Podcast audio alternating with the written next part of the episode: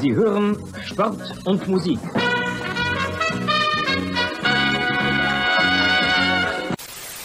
John Brooks!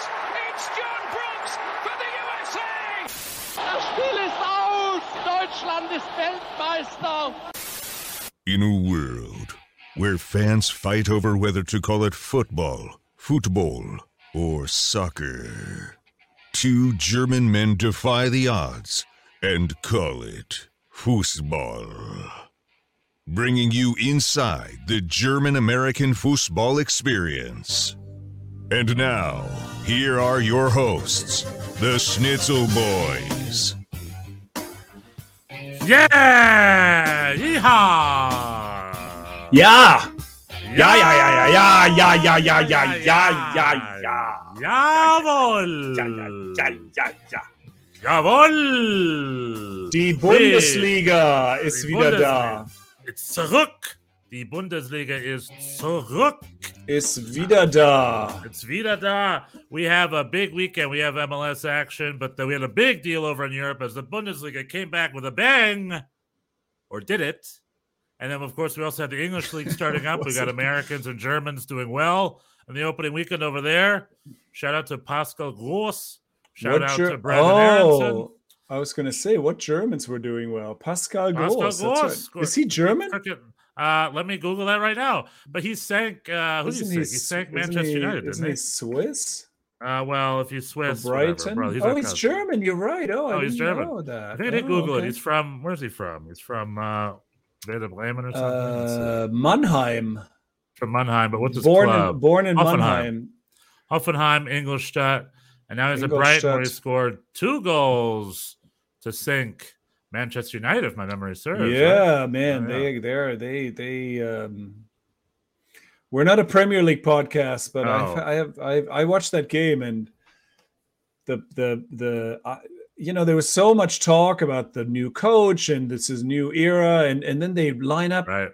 Fred and McTominay as the double pivot and a that was goal, eh? just that was just terrible last season. I was like I hadn't paid attention really. I'm not a United fan, so I but then as I saw this lineup, I was like, that needed that would that definitely needed fixing. Like with, with all the things, those two are not a good.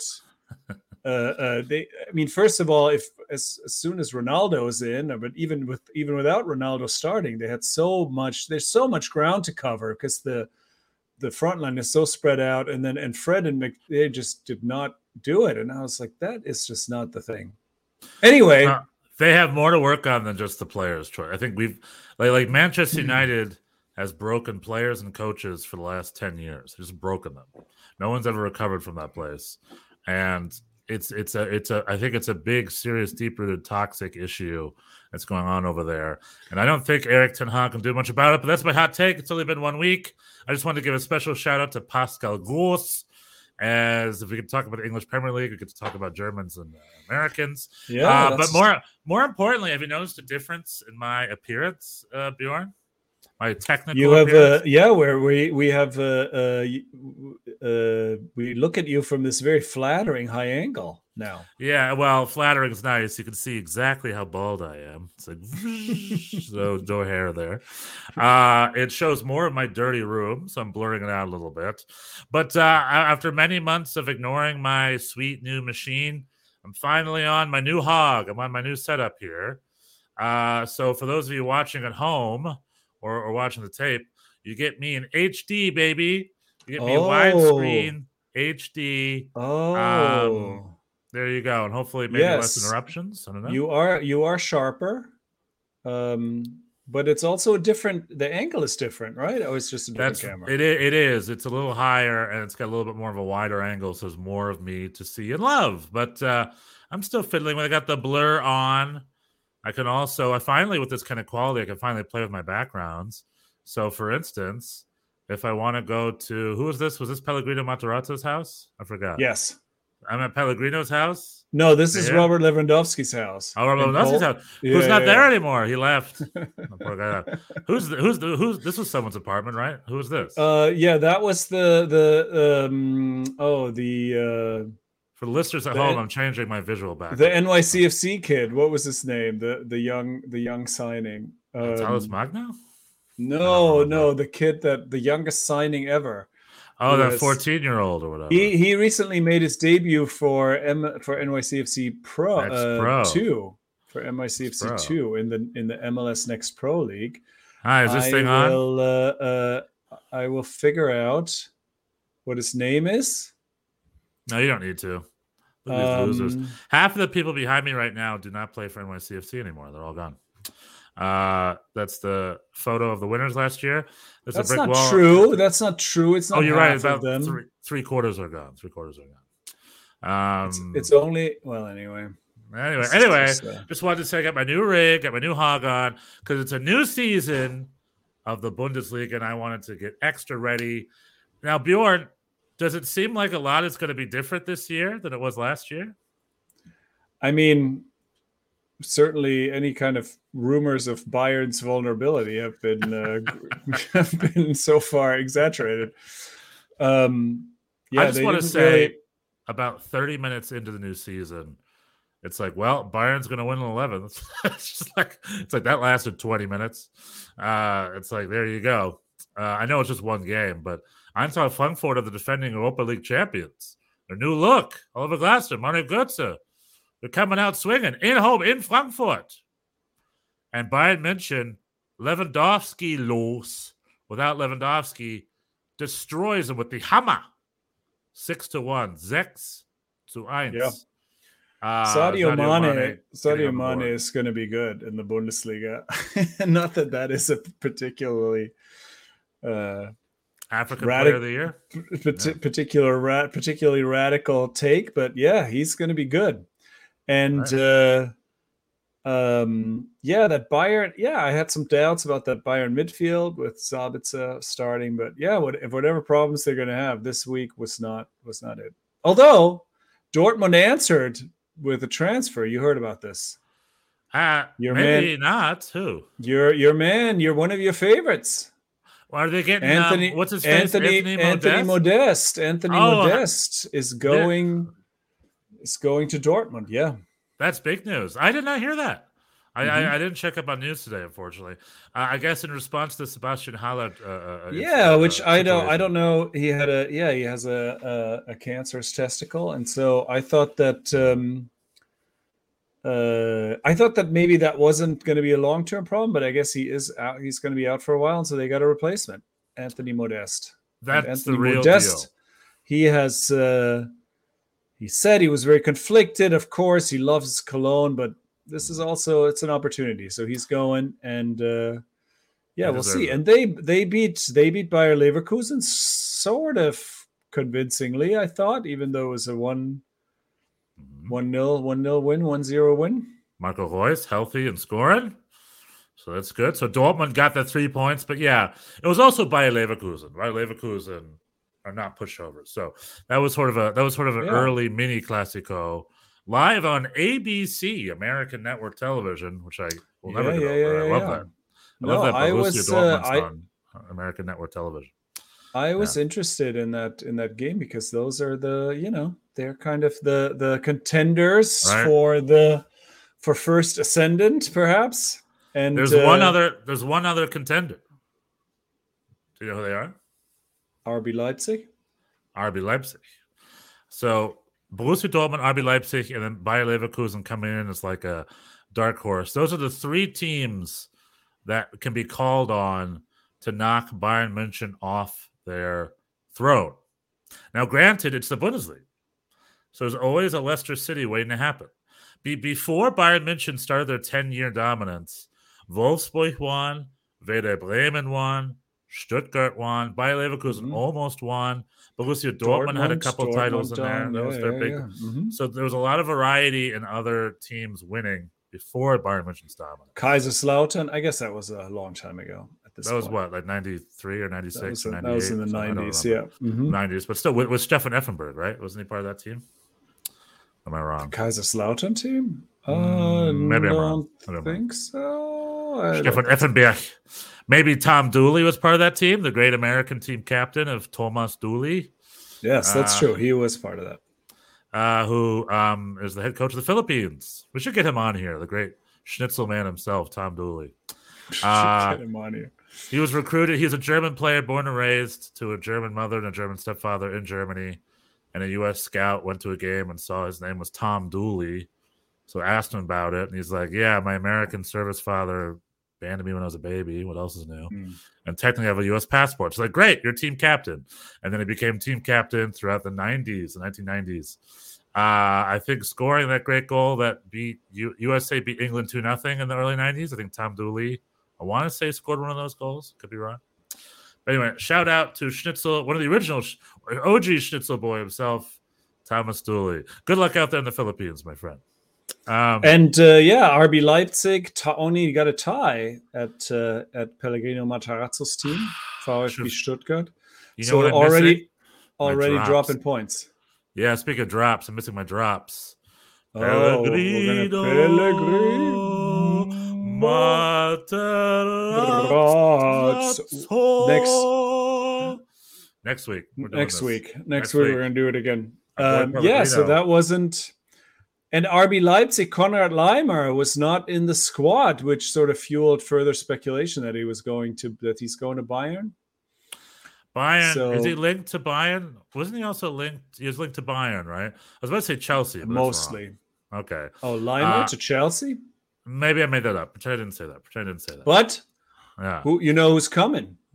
We talked about it last Timo. week. Timo's official, or I think yeah, no, and it's not alone. I think it's a transfer. no, it's a permanent. It's permanent It's like- transfer. I'm back, baby. Which is great news for RB Leipzig's campaign to be the brand new Bundesliga champion, as they've never won the Bundesliga. And uh, more power to them. Uh, they have Timo Werner and Christopher Nkunku got off to a start opening his account as he was the big bright starlet of their team last season. Uh, and he scored the one goal. Unfortunately, they dropped two points because of Pellegrinos, those ma- those mangly Stuttgart boys getting in there, getting that draw. Good on them. Uh, so uh, Dortmund had, excuse me, Bochum had a little bit of a rough opening weekend against Mainz, I believe. Or am I wrong? It was four to one. No, you're you're right. It was t- it was two to one. It was Oh, not that uh, was not that uh, decisive, but it was. Uh, no, you're thinking of Augsburg. Augsburg really Oh, right. had a rough had a had a rough outing. Lost 4-0 at home to Freiburg. Yeah. Oh, no, the. Bochum game was close, but yeah, it's gonna be you know this this um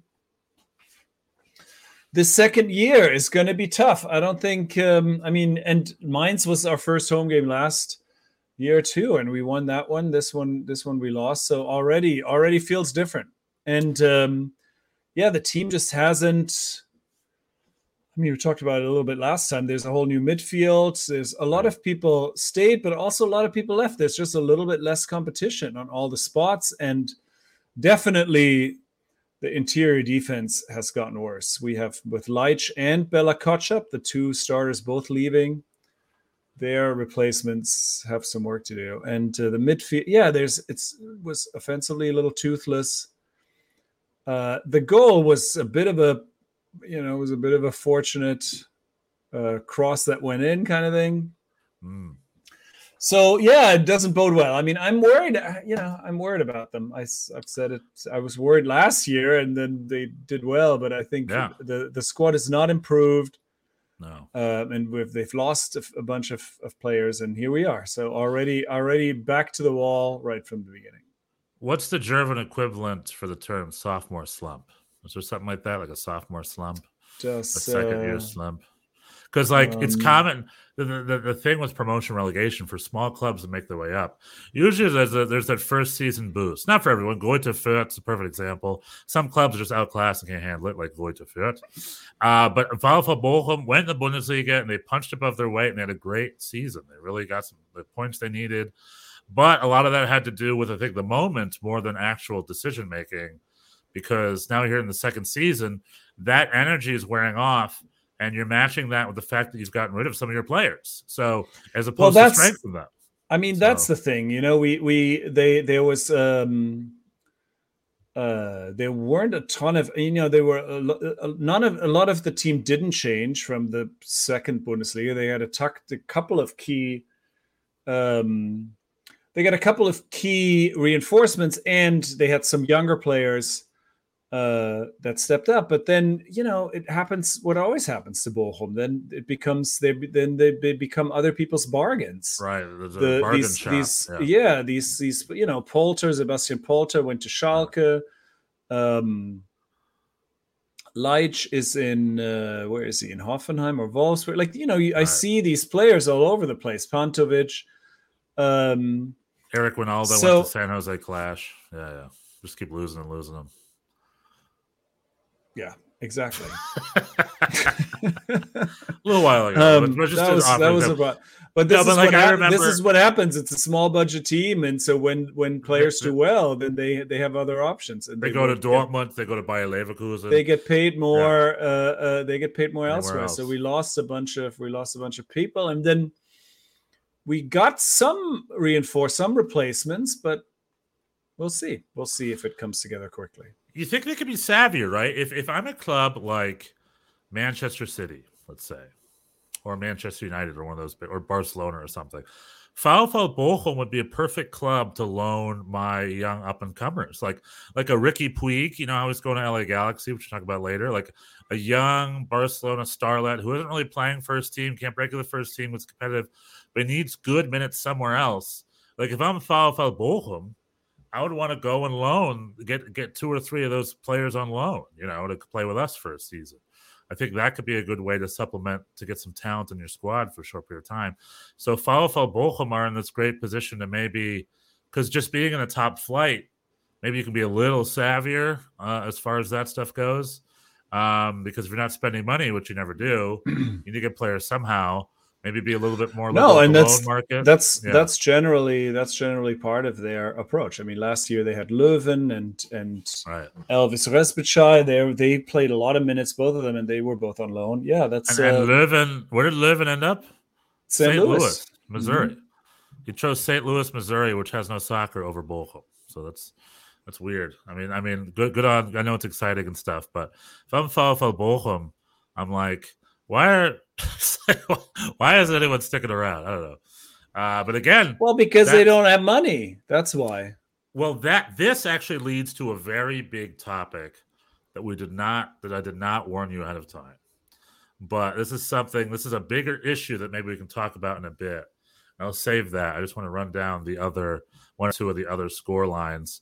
Um, so VfL Bochum opening loss to Mainz two to one.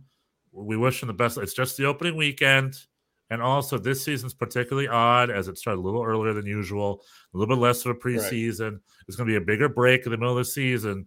So brace yourself for a relatively odd season in general. You know, Jurgen Yeah. Klopp came out and said like these players are going to be mentally exhausted. And they have to play in the English Premier League five days later, which I also think is freaking nuts. And it's like you know we just got ourselves a little bit of a season today. Um, I want to talk about at least two other games. Um, the mo- particularly we had the Berlin Derby. The Berlin Oh, your man, Derby. your man, your man, uh, your man, Siebatcheu. Pikachu, Pefok scored a great opening goal. He scored Mm-hmm. a goal at the Cup last week. He scored his opening debut in the Bundesliga. The dude scoring goals, man. I, I know it hasn't been working for the U.S. men's national team for him, but he's got to be on that 26. He's got to be coming. Just a, at least a spark off the bench or something. He's the only American player who's scoring at a high level right now, over, consistently over the last year, year and a half. So um, I just want to say shout out to Union Berlin. Talk about savvy business moves. When it comes to Bochum and their business moves, Union Berlin are, I think, cream of the crop when it comes to small budget business moves. They have been on point over the last few seasons with everything. They're losing their bigger players, didn't bother them. They've got European football uh, this season, I believe, whether it's the Conference League or Europa League. I don't exactly remember per se. But, um, and then they opening against their rivals, Hertha Berlin, they won 3 1. Uh, so their season's off to a great start. And Union Berlin is the club that just keeps on giving, you know. Uh, they're, they're just so astute at scouting and punching above their weight. And I heard recently on a podcast that Union Berlin surpassed Hertha Berlin with the amount of club members they have. They're now the more popular club in Berlin to Hertha, which which is very surprising, as they were quite the small club, not only not five ten years ago. So um, good on you, Union Berlin. Keep it going, and Pefok, keep knocking in those goals. Make it impossible for Berhalter to ignore you. Like Steve Martin once said, "Make yourself so good that it's impossible to ignore you." Undeniable. Make yourself Undeniable. undeniable. Yeah, no, that's good. He's uh yeah, he's that's definitely true. if Uh, we're talking about uh US men's national team briefly, did you see uh do you see our man Zach Steffens? Uh well, I would love that's yeah. That's, I thank you for that up. It's not just Zach Steffen. Did you see U.S. men's national team goalkeeper Sean Johnson over the weekend? what happened to him? He gave he, he gave up a goal straight to the Columbus Crew, had a terrible save, terrible turnover. Let's it right on the Columbus Crew. Columbus Crew came back at him, scored a goal, total blunder from Sean John. So you tune over to England. It's like, well, Zach Steffen's playing Middlesbrough, and oh boy, Zach Steffen with I think not one but two huge blunders that game. I know there was that well, one. there, there was one huge whiff. Yeah. I mean, I think so I think, uh, yeah, I mean, I'm Joe. Obviously, Sean Johnson did not have a great game, uh, which is too bad because I was ready to continue promoting him as the right. as the number as the number one for Qatar. This is part of his average. He does this once a year. Once a year, he'll have like one real howler. So we got that out of the way. Now we can go back to scoreless. Let's get another get another shutout streak going, maybe. yeah. Well, but Zach Steffen's had a rough couple games in Middlesbrough, and Zach but this why he needs to play. Zach Steffen, no, but Zach Steffen has been consistently bad. Right. No, you're right. You're right. He does need to consistently play to get better, though. I think his consistent But badness. then, if he's always a little bad, unfair. then why would you get him more? Up, uh, I mean, well, his his bad like he hasn't been consistently playing. So when he gets opportunities, he's bad. He gets blunders. That's true. I think for a goalkeeper, they need to be consistently playing. But yeah, he's he's unless he significantly improves or goes also on a little mini clean sheet streak right through the World Cup. I don't see any reason to play him. I mean, he is just a blunder and a half. I don't He's think he should be on the roster. Why is he even? Why is he even in the discussion? Like he has been significantly worse. He's been significantly worse, like over a period of time, over worse than certainly Matt Turner, who who you know we'll see. We'll see He's- how he's many opportunities yeah. he's what he's going to get, and and Yeah. Sean Johnson and Stefan Frei, and Right. you know like a bunch of. I mean, you could name. I could name probably three or four people that I would pick over him at this point. Well, the big choice would be Gaga Slonina. If you had to pick three Ga- goalkeepers, it'd be Gaga Matt Turner. Slonina is he's too young for this one. He's No, also I agree. That's has- why I think an- Zach he's had Steffen's gonna get the nod. But um, uh, there's just no other. Like it would be random to replace him. I, I mean, if anything, you do Sean Johnson, Ethan Horvath, Matt Turner. That's what you would do. But Ethan Sure. Horvath was also full of blunders. He's been in good shape lately. He's had a couple of good games for for Luton Town, for Luton Town. I don't know if you said Luton, probably right, Luton Town. I mean, these are also. It's like you know these guys keep sort of dropping, Yeah, a goalkeeper situation. like getting the, into. only, the only rock solid keeper we have isn't playing. It's Matt Turner because Matt Turner is was always my favorite. He is rock solid, but now he's Yeah. not playing. So who know? Will that wither him out? Will it deteriorate him a little bit? We'll see. Zach Steffen definitely needs to improve. You're very right. He is. He is just. He's too casual on the ball. Bad turnovers. His last three games have been the Man City final where he fluffed up the FA Cup, right? And then these two games for Middlesbrough where he turned over a couple pretty bad goals. So he is quite the liability. I mean, if he doesn't watch out, he'll be dropped at Middlesbrough. He'll be sitting on the bench there. Um, uh, Sean Johnson, despite his bl- blunder over the weekend, has been solid. Ethan Horvath is looking pretty good. And like I said, hopefully Matt Turner doesn't wither too much. But a goalkeeper situation for the U.S. men's national team, as part of this U.S. men's national team Bundesliga break, is uh, is not looking great. I think our future is bright with Matt Turner and Gaga Slonina, but as far as far as right now, no, it's not looking amazing. It's not looking amazing. Uh, it's just so funny because in the past, that's been the one bright spot on our national team. There's a rock solid case. yeah, I mean, histor- it's historically. I think it's. Yeah. I think it's still a strength. I think Matt Turner will be. Uh, I think he has to be the number one. I mean, uh, if since Sean Johnson gets no respect, he has. Uh, Hey, I no mean, respect. I ain't got no respect. realistic, realist, realistically, it's going to be Matt Turner. Yeah, I agree. I hope it's Matt Turner. I think. I think. I think it's looking like it will be Matt Turner, or maybe some fakakta rotation thing. Maybe everyone gets a game in the opening group. Who knows? No Um, way, you're going to have a starting keeper for the that- for the. that- that- you're not. You're, That's Stefan. For England, it's Matt Turner. For Wales, Zach Steffen. Uh, for Iran, Sean Johnson, baby.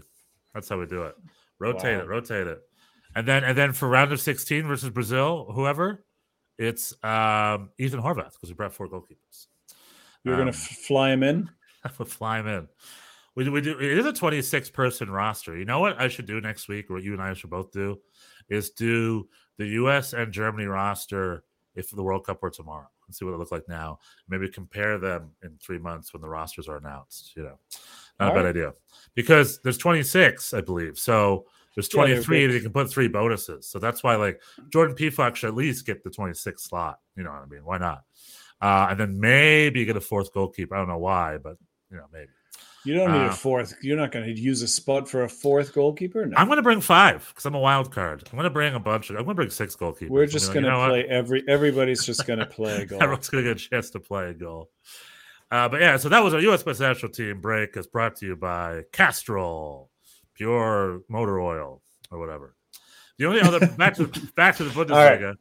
Back to the Bundesliga. The only other real result I want to talk about.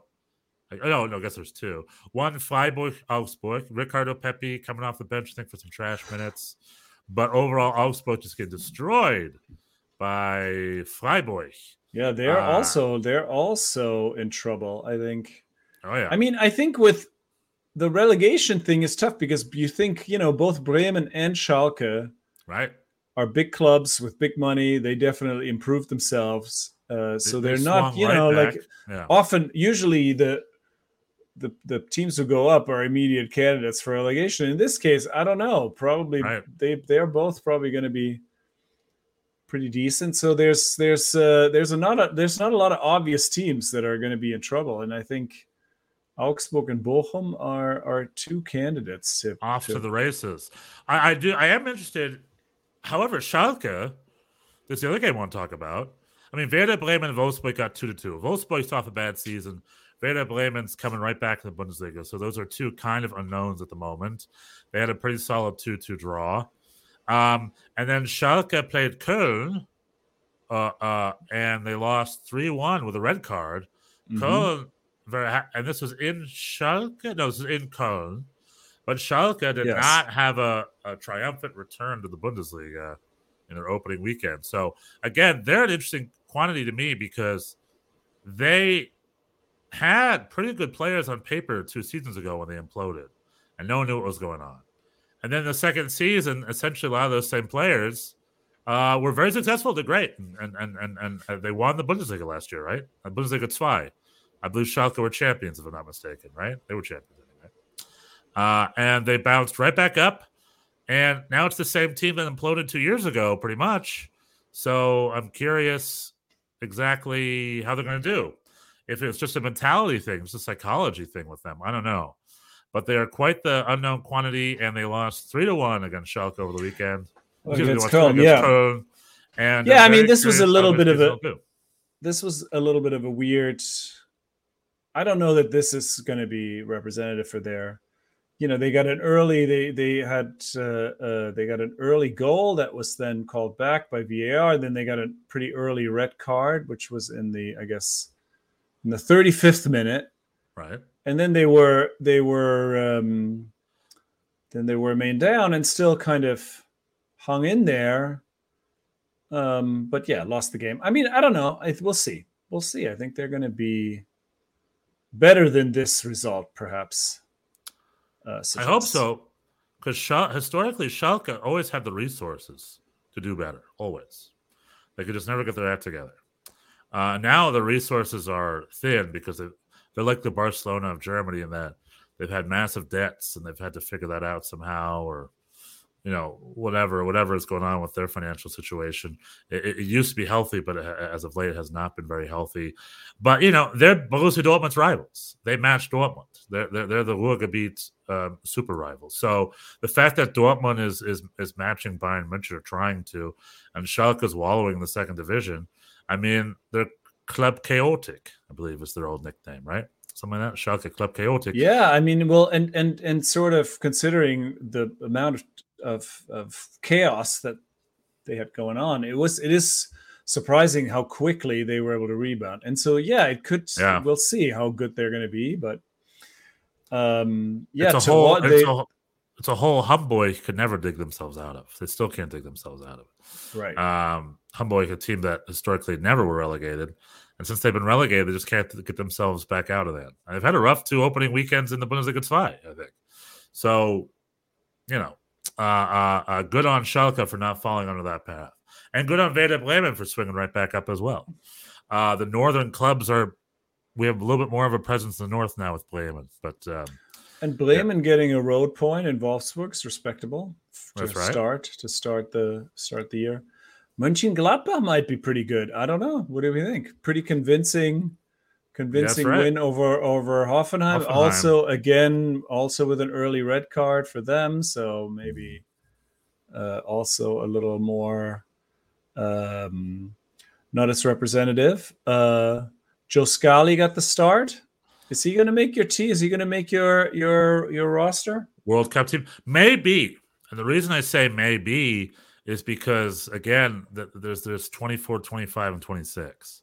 Mm-hmm. So so traditionally, when there would have to been some tough cuts, now you're allowed to. Essentially, it means you're allowed to add an extra defender, extra midfield, and extra forward. Mm-hmm. When when you're going to bring an extra extra three that you were going to bring earlier. So Joe Scally could easily fit that category as my wild card winger. You know, And uh, and he has uh, you know he can play both sides. He can play on the left Uh-huh. and the right, so that makes him a little a little more uh, flexible. Yeah, I don't know. I'll have to do the numbers. Actually, I don't really even. I couldn't even tell you, but I think yeah, he would definitely be. He's one of those players that are on the on the on that on that edge. on that Him bubble, on that cusp. Yeah, Him and Jimmy Sands probably. Yeah. I think uh, Jimmy Jimmy- Sands a little bit lower on that on the on the on the. Although Jimmy there. Sands is now a starter for Rangers, and he's a center back. This is the this is very this is very interesting to me. I really don't think that that is his his best Forte. position in a in a, a center back in the in a four man back line. But I guess this is in a this is a position where he his strengths do kind of are potentially valuable in the Scottish league where there is often a talent deficit and his passing you know he's been there's been a lot of uh, I think he's he's really there to pass you know to be a Right. a, a forward a forward uh, moving center back and so that'll be interesting to see um but yeah he's getting starts so he may work his way back into that discussion as well Yeah, no, excellent. We got a lot of great. I mean, Malik uh, Tillman, Malik Tillman, his teammate at Rangers, also crushing over there. Maybe he'll get a last and minute that's shot. uh, yeah of our he's uh, winners, he's you know. well he's his position is a little deeper maybe but I But mean also- Aaron Aaron Long Aaron Long has not been looking like he wants to make a he wants to make a World Cup roster uh, John Brooks has no club. has So- he's not even right it's not even I was gonna say, can I a recommend follow? Can I recommend a follow follow Bochum here, Brooks? Maybe make your way over to, to follow follow Bochum. The last thing I saw was there was a tweet where he was linked to Al Saad, a Saudi Arabian club. And if John Brooks Oh, goes boy. to Saudi Arabia, he'll get good money. But that stuff's not on TV. I mean, where do you see Al Saad? So I think that's It's him saying bye bye. Saudi Arabia is a way to say bye bye. Um, to be like, I'm going to go off and get the money. And more power to him. Uh, perhaps I mean, uh, I'll take him here in the New York Rebels. I'm sure MLS. We'll talk MLS later, but there's been some MLS moves. But the big, I want to, I want to stick with the Bundesliga. I want to stick with Germany for a little bit more because it's the opening yeah weekend. let's hear it We're the Schnitzel boys. So, so we're talking Bochum. I'm ready we're talking Dortmund. My big criticism of maybe, or, or not criticism, but something that's been bothering me as of late with the Bundesliga in general, with the opening weekend with Bayern München destroying six to one. It seems like Bayern München is the only club in the whole league that doesn't depend on making money off of its players. They care more about the titles. Where a club like VfL Bochum or, or, or Union Berlin or even Borussia Dortmund, they have to economically. They they have to put more effort into making money off their players for business reasons than than putting forth effort to actually win a title. It seems like the economics of the Bundesliga have become that clubs are being are, are just are just being very shrewd in the decision making for financial survival, signing players that are free or cheap or scouting them. You know, there's all the decisions are based on how to keep things at a budget, including Borussia Dortmund. Borussia Well- Dortmund had Erling Haaland. Oh, real quick, Erling Haaland, the most exciting striker young in the world, and all they could think of is like, well, let's sell him to Man City and get the most money we can get out of him. Their motivation was to make sure they sold him for good money, as opposed to strengthen him and maybe go for a run at the Bundesliga title. Fiscally, they had to do the what they did. So my big sort of thing with the Bundesliga, with a club like VfL Bochum and stuff, is the sporting directors and the clubs have to put way more effort into breaking their books even than focusing on competition and winning. Like Bayern München is the only club that can spend money to buy players to make their roster strong to go win all the titles. And I just don't love that. So my thing is what can the Bundesliga do? What can the new DFB chief or the DFB chiefs they got coming in? I don't know if they're new or old. What kind of changes can they do uh, to alleviate that a little bit? That would be my big proposition. That's sort of my big topic, Bundesliga topic of the week. All right. So what can they do? Well, I don't know. Firstly, what do you think of my assessment that all but Bayern München are have to, at a necessity, worry more about shrewd business decisions to break even, as opposed to strengthen their roster to go compete against Bayern München? Well, I think the the I think COVID is a huge factor still, you know, like all these Mm. all these clubs lost a ton of money and nobody is uh nobody's super flush. In Germany, you don't have that sort of endless influx of billionaire and or oil money that the Premier League kind of uh, um, takes advantage of. And so, and I think it's also uh, generally as a generally culturally and as a league just sort of more financially conservative. So um I think that's really a big thing.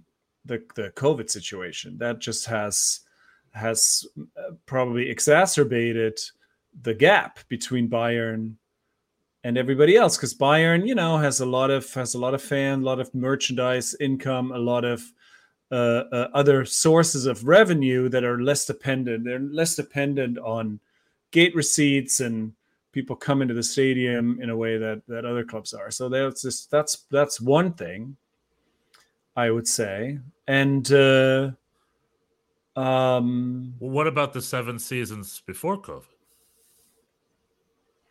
Yeah, I mean, I think this is also a this is a trend uh, uh, that you see everywhere. You know, the richer, the rich, the rich get Right. richer, and the the other teams have have trouble keeping up because there is this endless cycle of more, Right. you know, Champions League money and other.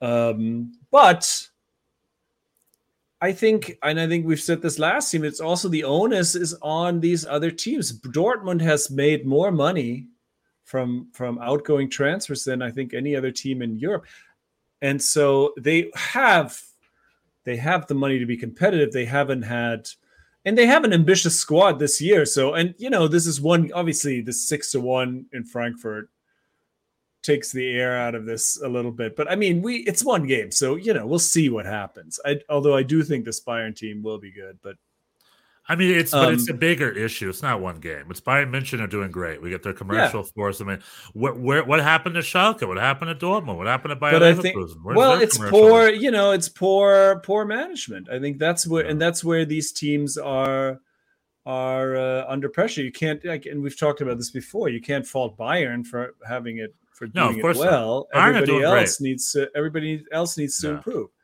And but in Dortmund's uh, in Dortmund's defense, if you're just looking at the squad, they they're trying. It's not like they're not.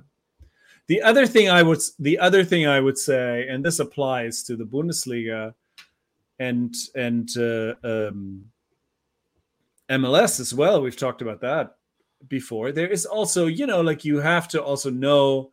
I mean, the Haaland thing that you're bringing up, I think that is also the way the cookie crumbles. The reason that Haaland even comes to Dortmund to begin with is because he then moves on eventually uh, um, to another club, and he is basically more or less in control of when that happens. I don't think there's this. Um, But my issue is that's the second biggest club in Germany is also a stepping stone club.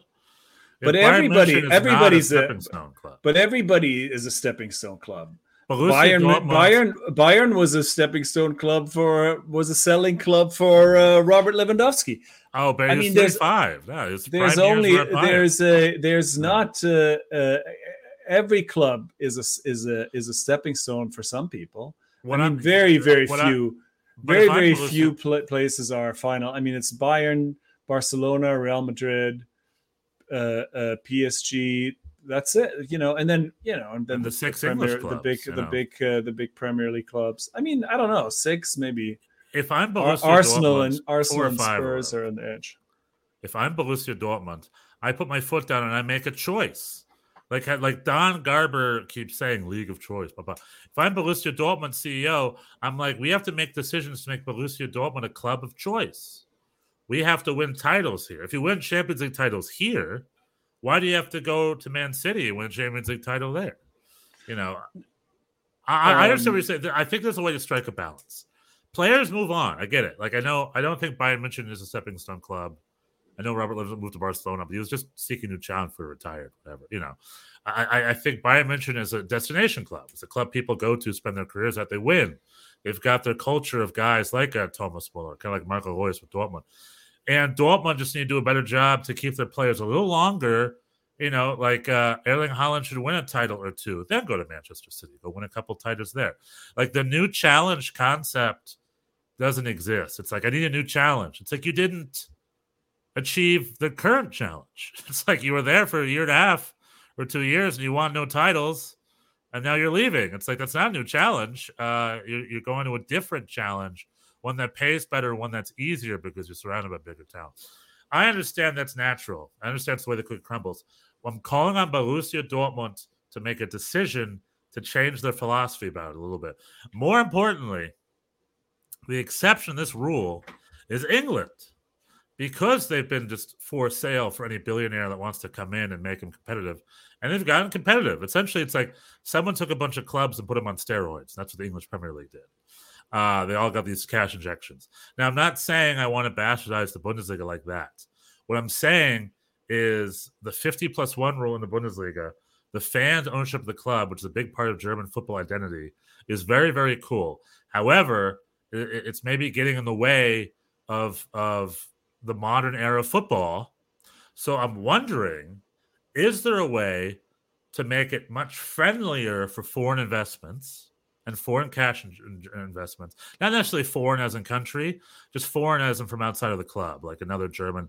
Can a German billionaire show up, give three hundred million dollars to VfL Bochum, and, and, and, and get the proper value percentage out of it without sacrificing the power of the fans?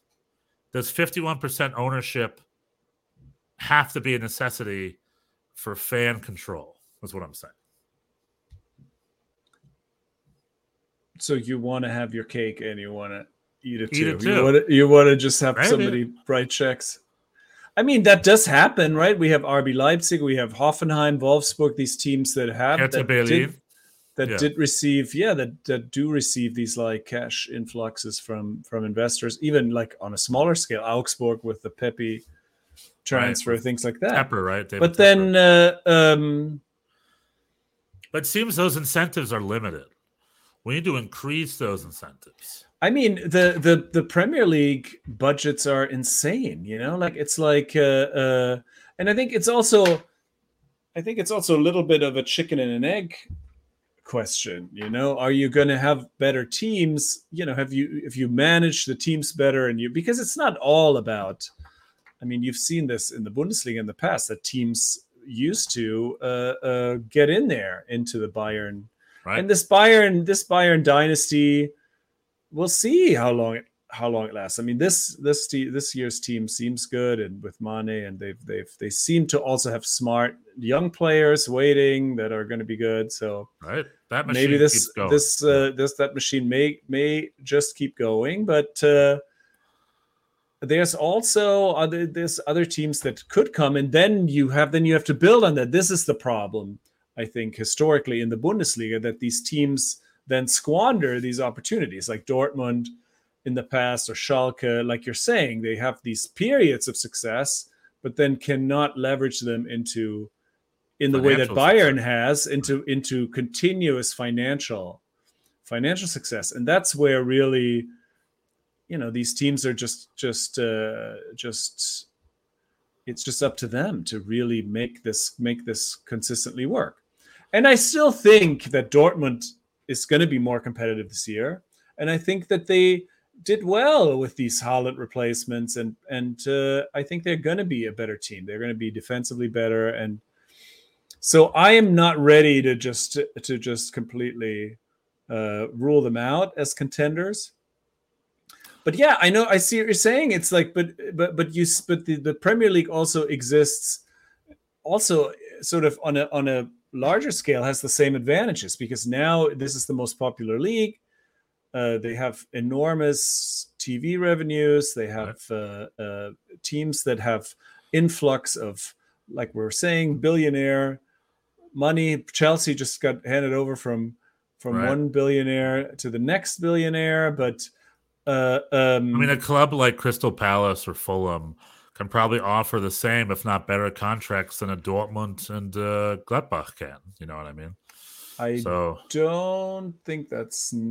I don't think in the case of Fulham that's true, but in but I know what you're saying. Yeah, in general that's true. yeah, may, maybe Yeah. it's a little bit exaggeration, but like the smallest English Premier League clubs have a financial power that can rival most mid-level clubs of any of the other big leagues. Um, but yeah, but also, but these they're also. Uh, uh, it's a it's a financial tightrope. You know, these these teams have, especially in the championship. Once you get relegated, these championships teams um, spent Mhm. like a hundred and eight ten percent on average, I think, of their income on salaries. So they they they all Yeah. operate at a deficit. So is that sustainable long term? Who knows? We'll see.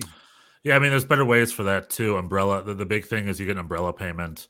I think when you get relegated, you get extra funds for a year or two to ease the financial blow. There's just, I think, I think just financial. I'm, I'm not saying to blow up the Bundesliga. I, I love the Bundesliga. I love, I love their fan culture. You, What I'm saying is, I'm worried that there is a systematic glitch in the league where Bayern München is the only club that doesn't have to worry about the bottom line so hard. So clubs, in order to survive, have to sell off their successful assets the minute they get them. You know, as opposed to what you're supposed to do, which is like and like like start building them up and build a team culture and focusing on winning championships. You know, uh, uh, Ger- German soccer executives are probably the most talented soccer execs in the world. That's why so many of them. I, I think Germany has the only program where you can actually be certified as a soccer executive. The DFB has like a uh, Sportdirektor prog- program program. No one else really has that. You know, and it's why you're seeing a lot of guys like Lutz Pfannenstiel and Ernst Tanner and the guy up in Vancouver. I forgot his name. Hmm, Joachim. I I forgot his name. Right, right. There's just there's a lot of German execs coming here to the states, being great sport sport directors, because they have to be. They have to be incredibly astute and very talented, and it's almost this pat on the head for being like a budget saver with your free signings and your scouting. And at the end of the day, it's like why can't one or two of the other bigger clubs not have to worry about that so much? Why can't Borussia Dortmund buy Anthony Modeste and Sebastian Haller and keep Erling Haaland for depth to have all three and have them compete for a spot? Uh, why can't they have all these great youth players coming through uh, to you know like uh, what I'm saying is like why does Borussia Dortmund you know the Burger King to Bayern Munich's McDonald's what why do they have to keep their eye on their books and why are they motivated to sell all their high value asset players almost more so than thinking about designing a championship You know, what I'm saying is like the, the, I'm worried the system is a little flawed. We're just going to this downward cycle where Bayern München is just getting richer and richer, and the other clubs are just vying for survival. And I think something's got to give. So what I'm saying, it's something to think about. So how can we alleviate that a little bit? How can we make the financial strain a little bit less on some of these clubs? You know. Yeah, I mean, I would say again in the in the case of Dortmund, I don't think it's a the problem is not a lack of funds. The problem is inconsist, you know, inconsistency. Well, in they'll their, say in it's a lack of funds. Didn't didn't uh, I think Watzke came out and said like, listen, I know we made 400 million euros and things, but we had to pay. He's just like we have to. We have three times more the expenses that other clubs from overseas have, and blah blah blah. Essentially, justifying why he doesn't really reinvest in players, and he's not necessarily wrong, you know. I'm saying that needs to be fixed because it's a, the whole other thing is what's the economics of all this? Like uh, here in MLS and probably in England too, owners play at a loss. The clubs don't have to be financially successful. That's not really the name of the game. These are play toys for rich people that can lose money.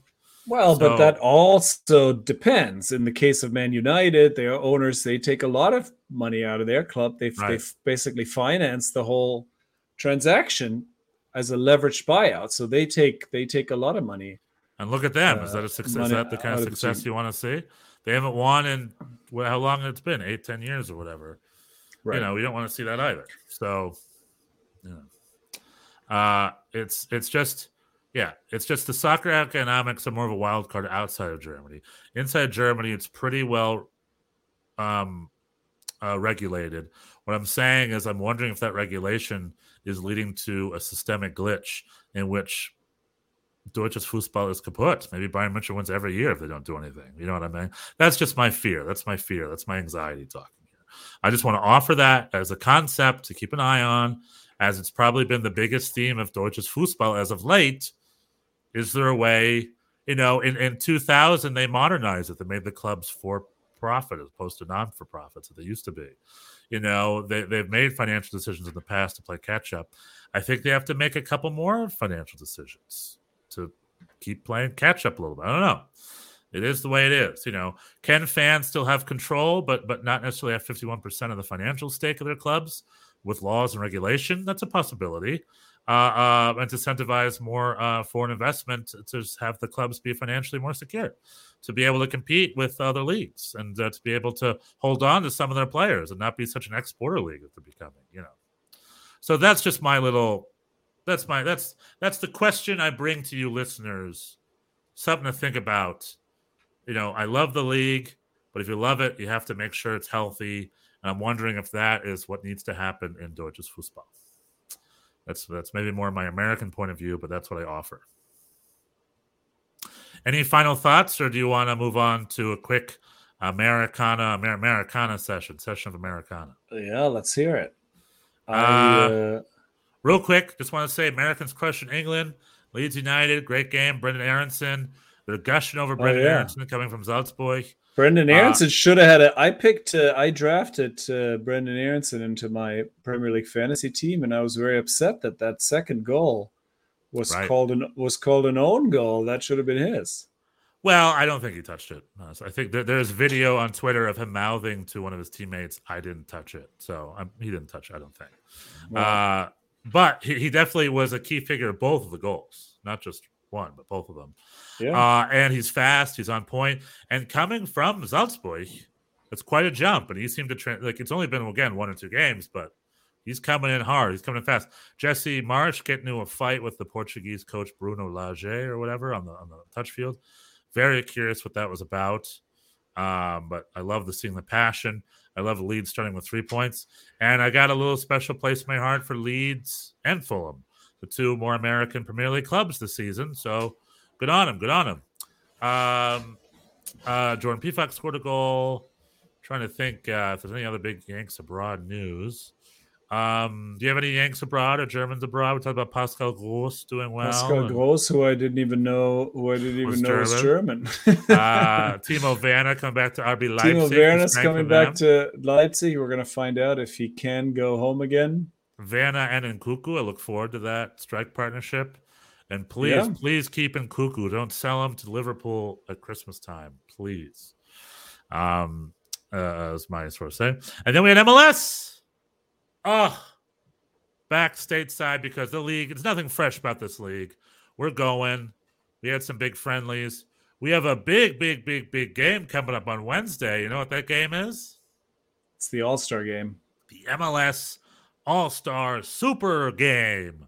Boo! Bing, bong, bing. Uh, I am, of course, being facetious. I couldn't tell you who's on the roster.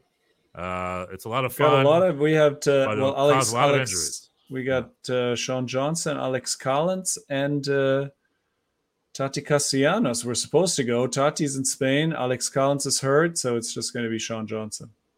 Sean John, good for him. Good for him. Um, you know, uh, it's Gareth Bale on. He had a great goal over the weekend, and the league. tends to I don't think so. I think he came. Uh, he came too Too fresh. too too too fresh for the All Star. too fresh, too fresh. Well, anyway, so Your Red my, Bulls, my New York uh, Red Bulls. They got a shutout. Got a game. shutout on. Got a shutout on Saturday. That's a positive. Oh, oh, oh. uh, we had a game on Tuesday against the Colorado Rapids at home, That did not and we lost that game five to four, which was a bonkers game. It was five to three. We we, we had two goal leads twice. We blew them there towards the end, and and, and, and Tom Barlow got a late minute equalizer. I was jumping out of my seat. He was like a hair offside, breaking my heart, breaking my heart. But some positive signs from Barlow hitting the back of the net a couple times over the past couple weeks. Mhm. Um, but we lost five to four at home to Colorado. Okay, this is a uh, uh, Nealis has been having some rough games. Um, and the other big thing is the whole summer transfer window. Red Bull had nothing to offer, but at the death, they had two relatively obscure loan agreements done. So it wasn't nothing. We had Kyle Duncan's coming back, which is huge, huge. I love Kyle Duncan, and again, kind of like my issue with German clubs. New York Red Bulls don't spend any money. And the minute one of their players are decent, they're like, yeah, go away, have fun, go. Like, I wish they put more effort into keeping, retaining Kyle Duncan services. Just like I'm really hoping they're going to put forth effort to retaining Aaron Long's services, uh, despite his, his his bad performances as of late. So, but they got Kyle Duncan back, and we solved a number nine issue, did we? We got a young, obscure Brazilian guy on loan from Grêmio who scored two goals in the second Brazilian division last year. So we'll see if he can be our superstar number nine and he can light up the league and score a million goals. We'll see. We'll see. But we got some sort of number nine. Uh, and then, yes, over the weekend, we played the DC Scum, our great rivals, DC United. And it was a very, very boring scoreless draw. We got a point on the road. I mean, that's got to be. You got to count that as a as a step up, though, just because you've been Could be like worse. hem- you've just been Yeah. hemorrhaging hemorrhaging goals. We let 13 goals go past us in, I think, three games. Yeah, so which just is way too much. And Carlos Coronel is in great form. He it's not been blunders to him, except maybe once or twice. Carlos Coronel is in great form. It's our defense. Our defense is thin. We don't have depth. We're a little too young. But now we got Kyle Duncan in to fix that. so maybe Tom Edwards will be back. Hopefully, he's still. There's a chance he's going to go back to England. I hope he stays. But you know, uh, uh, uh, uh, uh, Gerhard Struber riling up the troops, telling the fans, "Hey, listen, we have unsigned DPS. They're not giving me any support. Uh, don't blame the players. You know, like quelling fires. Not, not, not, not overwhelmingly positive things to say about our FO. Uh, just saying, like, listen, this is what we got. We're a young team. We're not any more ready to win the cup this year than we were last year. But don't blame the players. so what he said, and it's like, great. Uh, we are rumored to sign a 33 year old out of contract Czech striker. Maybe he'll come by. We'll see. We'll see what happens. We'll see what happens. We're still in fourth place. We got a point. We just got to, you know, it's a psychological game at this point. Get your head up, keep playing. Your system's working. You're getting points. We're still in position for the playoffs. You know, so hopefully, hopefully we have a good, stronger second half of the season as we enter our final ten game stretch here for the regular season. Uh, so that's the Red Bulls. Not looking great, but we're hoping DC is the sign of them picking it up moving forward. Uh, NYCFC had kind of a rough game over the weekend, right? Yeah, it was a weird game. I was on the beach. This is this was the rare game that I did not see in its entirety. I usually really there's not a not a whole lot of That's times. why. That that, not a That's whole lot of times that that happens. Maybe They I lost watched like you know this was the uh, this was uh, it was fish taco night at our uh, our get together, and so I Nice. watched it. I watched it sort of on my phone for twenty minutes. I got excited when we got the early lead, but then giving up those those two kind of cheap goals shortly thereafter, I just turned it off. I was like, this is just not looking good, and so. It's fish taco time. It's, fish Uh, taco. it's uh, let's focus on the let's focus on the cocktails and the fish tacos on offer. nice. And so, uh, yeah, I can't even, I don't even have a lot of analysis to offer other than, yeah, Sean Johnson had a, didn't have a great game. We had such a, we've had a, we had a four game shutout streak going again. So defensively, we seem to have recovered. And uh, now it seems, I mean, and of course, these were, this was not a great performance. Alex Callens is hurt. That's definitely a problem. Or, Mhm. our Superman center back. So defensively, we'll see how that develops, and then yeah, the offense just without Tati has not is not quite working, and so that's in a, that's in progress. Well, thankfully, the team you're catching also had themselves a rough weekend. Yeah, Philly also lost in Cincinnati. Cincinnati, and Cincinnati is secretly having themselves a pretty good season. Uh, Yeah. Cincinnati just acquired again.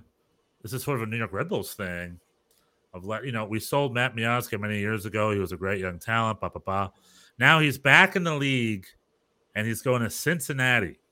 New York Red Bulls couldn't find space for Matt Miazga. I would love to have brought Matt Miazga back. I love Matt Miazga. He gets the Red Bull system. He's one of our own. He's from Jersey, I think. Is that Uh, official? I heard that that was in the works. Is that is that? I happening? believe it's been signed. I believe it's been Oh, signed. okay. Again, maybe I maybe I jumped the gun too much. I know, um, just like Matthew Hoppe is heading to Middlesbrough. I'm pretty sure that is, is, is relatively official. Yeah, that's uh, that seems to be pretty official. And Matt mean- Miazga, Cincinnati, I believe. Yeah, FC Cincinnati three days ago. FC Cincinnati required Matt Miazga. Oh, okay. The FC. Oh, Yeah. uh, while I was while I was on the beach, yeah. Yeah, it's official. Matt Miazga's at FC Cincinnati. You know, Jozy Altidore needed a club. They sent him to Mexico. There's a lot of former New York Red Bulls players that need a home, and New York Red Bulls need players, and they're not offering them as a home. So that's just a little thing on my side. Would have been nice to collect a Matt Miazga, collect a Jozy. For Um, him to come back, yeah. Yeah, why not? Just like you know, I, I, I- maybe it's me, but as a club, I a love creating players, and b I love accepting those players to come back too. Like like let him go, Sure. let him go off to Europe for ten years, and then come back here, finish with us. And then come back, yeah. yeah, uh, uh, uh, uh, uh, uh, share your wisdom. I think that's a sign of a, a pretty good club. Uh, but unfortunately, the New York Red Bulls are if you're gone, you're gone. We keep them young, we keep them cheap. Uh, so good right. on for Cincinnati. Uh, good on for Chicago Fire for having another yeah, great game over Charlotte. yeah, they're in the play. They're in a playoff spot now. They're in a I playoff mean, the spot now. East, the East is very, very tight. I mean, from from five to thirteen, it's seven points. Toronto. Toronto Might now be- seems seems seems uh, maybe they're having a chance. Doing a late Um, minute, doing a late minute thing. LAFC New is England, dominant. New England, is yeah. LAFC is now running away with the Supporters Shield. I mean, they're they the got only another. they're the forward. only team. Yeah, they're the only team that uh, won of the top teams this week.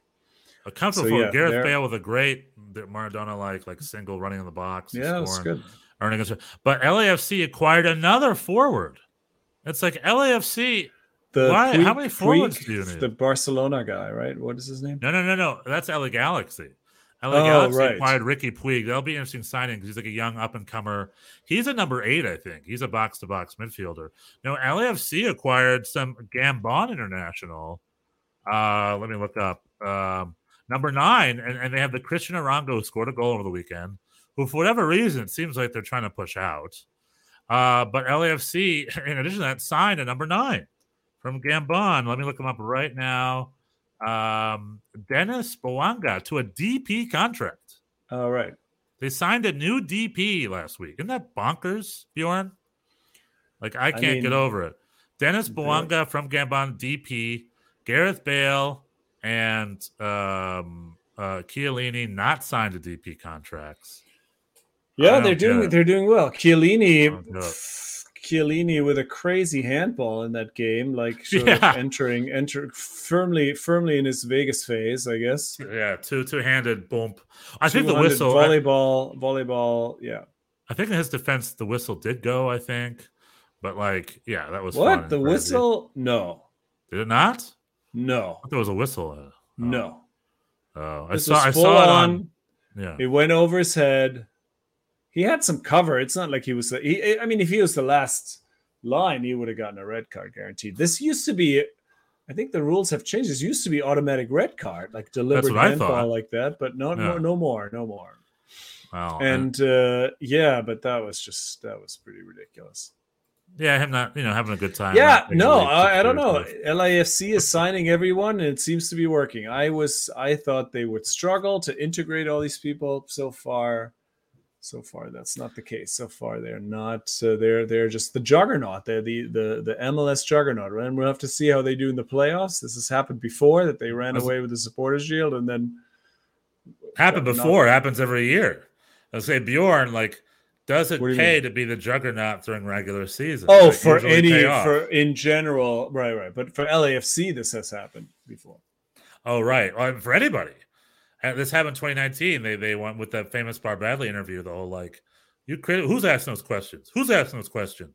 When Sebastian Salazar says, like, Carlos Vela is scoring, what's up with him? Anyway, uh, they have another season, and just like New England Revolution and many teams before that, Philly Union, I think, dealt with this.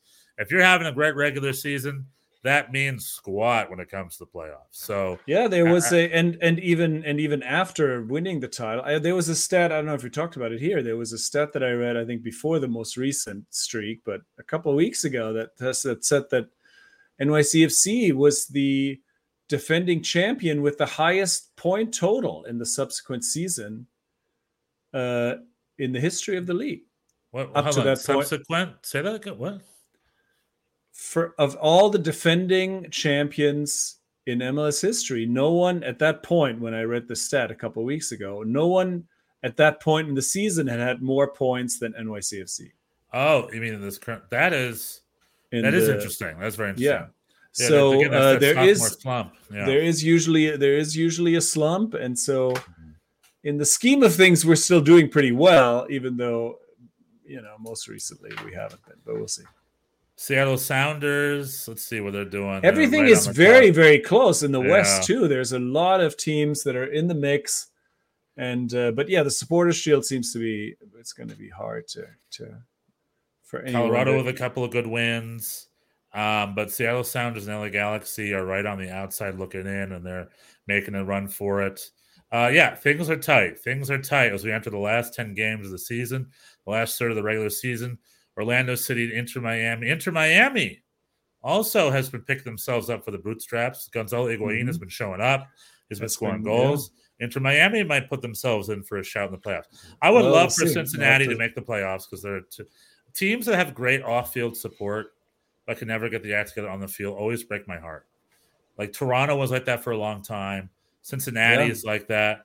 You know, I'm hoping like because I want to see soccer do well in this country, and I want the fans who are excited to show up. I want to be. I want them to be excited about something. You know, what Orlando was like that too. They had great crowds. Orlando is like a ghost town right now. People aren't showing up to those games. New England, New York Red Bulls, no one's going to those games. Hmm. That's a whole different thing. So Right. it's it's sad to see when teams kind of lose their buzz and start losing their fans and stuff. You don't want to see that. And, and, and soccer in this country needs help. So anyway, for a really proud, passionate club like Cincinnati with their support, I really hope they get a run in the playoffs this year. They deserve it. They deserve it. Um, at least their fans deserve it. Their fans deserve it. yeah. Yeah. Um, that's what I'll say that.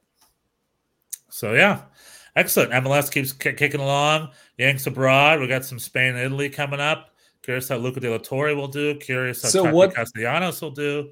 Tati Yeah. Castellanos has three games, three goals. He scored. I mean, they've all been It's all preseason, right? Yeah. All preseason, so not. Uh, you know that it really doesn't matter. But yeah, I don't. I yeah. I hope he's. I hope he kills it. That'd be great.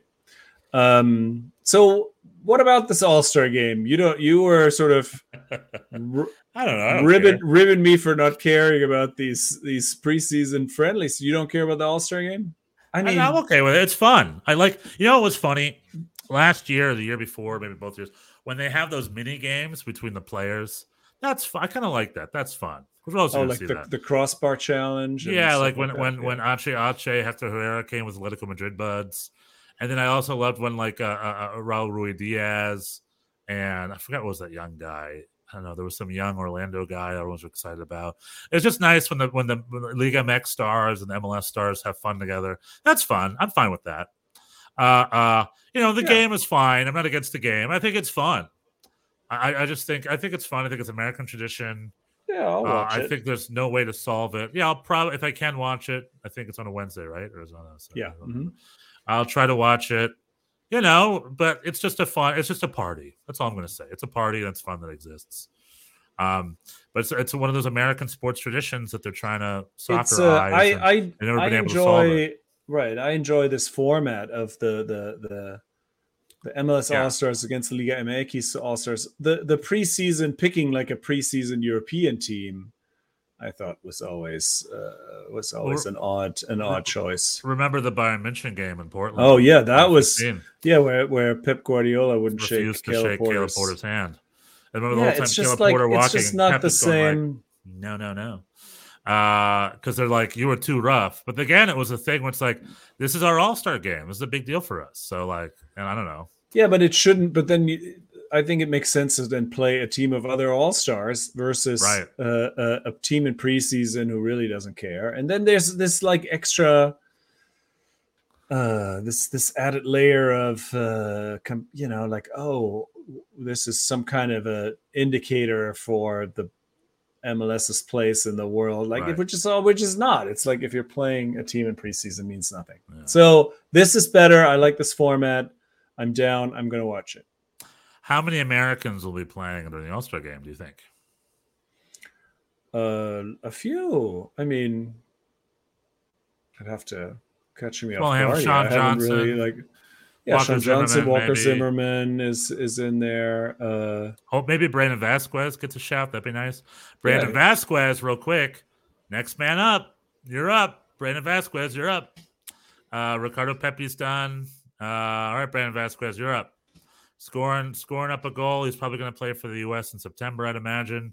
Maybe he's going to get that last minute ticket to Qatar.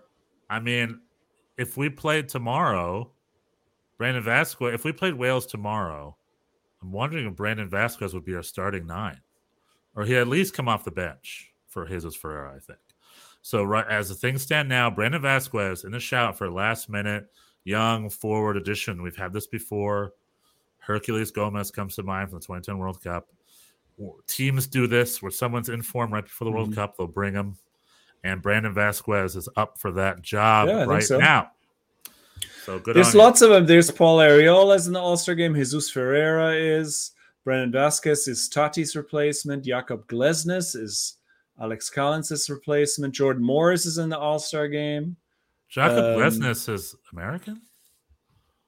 No, but So he's uh, he's just he's a late uh, he's a late addition. Edition. Darlington Nagbe is in the. There's a lot of Americans in the All Star game. Good. Aaron Long, Aaron Long, Yeah. um, Hey, long. Maybe he can get his mojo back. Kamal Yeah. Kamal Miller. He's is Canadian, but he's a domestic. He's a domestic, Domestic. player. That's just my DeAndre, thing. DeAndre want- Yedlin. There's Good. lots of it. Lots of Americans. Lots of Americans. Good. Um, I Yeah. want I want America. I want domestics to get minutes because at the end of the day, that's what this league is all about. Domestic league, opportunities for domestic players. So uh, I am excited to um, you know, I'll, although it will be fun. Um, you know, whatever. I just think it's it's just right now. It's just right now in a time of like all the major leagues are starting and MLS is entering its final phase. You know, uh, uh, it's just the All Star game is a fun party, but it's very much on the bottom of. You know what we had here in LA last week at SoFi? We had a packed doubleheader with LA Galaxy versus Club America and LAFC versus someone. I forgot who, maybe Atlas or something. But it was a packed SoFi oh, Stadium. oh, stadium. the the Leagues Cup showcase, whatever it was. Yeah, yeah, I was just friendly. I don't, they call it the League's Cup, which confuses the crap out of me because it wasn't the League's Cup. The League's Cup's not until next summer. so Right, it, was, I like guess, a Leagues small Cup precursor. showcase. Yeah. showcase, just a series of friendlies. I don't know, but uh, it was in SoFi. It was packed. The atmosphere was amazing, from what I understand. The field there is a little thin. It's 68 yards wide, thinner than NYCFC's field. So they're gonna have to do like a five million dollar renovation before the World Cup on a stadium that was just built, which I think is crazy, but it is what it is. Uh, in the meantime, they are playing League's Cup Showcase friendly. Yeah, exactly. Uh, and and and and, and uh, from Daniel Young. Hey, Daniel Young! Shout out to Daniel Young. And uh, I just want to say it was a cool event happening in LA. It's a big thing. You had the Rose Bowl. We had Juventus versus Real Madrid. Soccer's a happening all summer, but I'm excited for the leagues to finally start. And as, as excited as I am for the MLS All Star Game, uh, it's sort of on the bottom of the list of all the stuff that's going on. You know, you got all sorts of other stuff going on. yeah, fair enough. Fair enough. So, uh, but it's also ripe for MLS news. So maybe there's a Las Vegas expansion announcement coming along. Maybe there's a TV deal update. There's going to be maybe some big news coming this week because All Star Game is We'll usually see. a news release event too. Maybe this. Maybe NYCFC Stadium. Yeah, I don't know, I don't know. Well, no, this is what it is. This is what it is.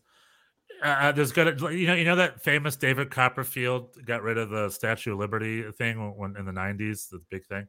David Mhm. Copperfield, famous magician, one of his big tricks was disappearing the, the Statue of Liberty. He had a whole sheet and then flipped the sheet down. It was a whole TV event in the '90s, whole thing. Uh, this is what I want Don Garber's All Star um, event. I want it to be in the same place. I want it to be on Liberty Island, just like David Copperfield was. I want there to be a giant sheet behind him, and I want Don Garber to deliver a State of League address. Like, and lastly, NYCFC's new stadium. And he pulls the sheet off, and there's just an already built like, 30,000 seater, like beautiful light blue stadium, just hanging out in the sky- skyline. Behind him, he's like, voila! Starting next week, NYCFC gets their new state. You know, it's like been this secret project over the last few years they have not told anyone about. I would love if that were if I were the league commissioner, I would do whatever it takes to do to pull something like that off. I would bribe whoever. I would consistently cover it in tarps. we'll have a secret stadium. Amazing. I love it. I love that idea. Stefan Let's do it. Frikovic. Yeah, cool. Anyway, uh, you have any other big thoughts, Bjorn Billenbaum or Schnitzel? Sorry, Uh-oh. I got doxed you. I doxed I think you. that's that's fine. I think that's it. I think we have uh yeah, lots to look forward to this season. We could do a little yeah, no, it's all good. Great we cover- great job. Great Did we job. cover the German American football experience? I I my my German American football experience happened mostly on the beach this weekend, so I feel like we did a great job covering it. No, that's what always happens. I love the beach. I love the beach. Hey, man, time for the beach. We got to go and play on the beach. We're going to do a live Schnitzel Boys episode from Malibu, California. Oh, let's go. When? Oh, man, whenever, man, whenever you want to come out here. Uh, live, uh, hit the waves, bro. In Malibu, California, we'd be surrounded by all sorts of Germans that got out. they're all they're there, they're there. All right, uh, ladies and gentlemen, right. this has been this latest episode of Schnitzel Boys.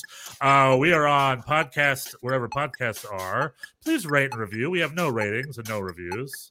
Uh, why don't you rate us? Why don't you review us? Help us out. Help us out. Tell your friends we're on YouTube. Like us, subscribe us, watch us on YouTube. Comment, talk to us, email us. Schnitzelboyspod at gmail.com. This is a club, a club of German American soccer supporters, mainly American soccer supporters, I'm sure. And we want you to be a part of uh, uh, our fun little club here on Monday nights. Okay, Let's ladies and gentlemen, tschüss. Tschüss. Bis nächste Woche.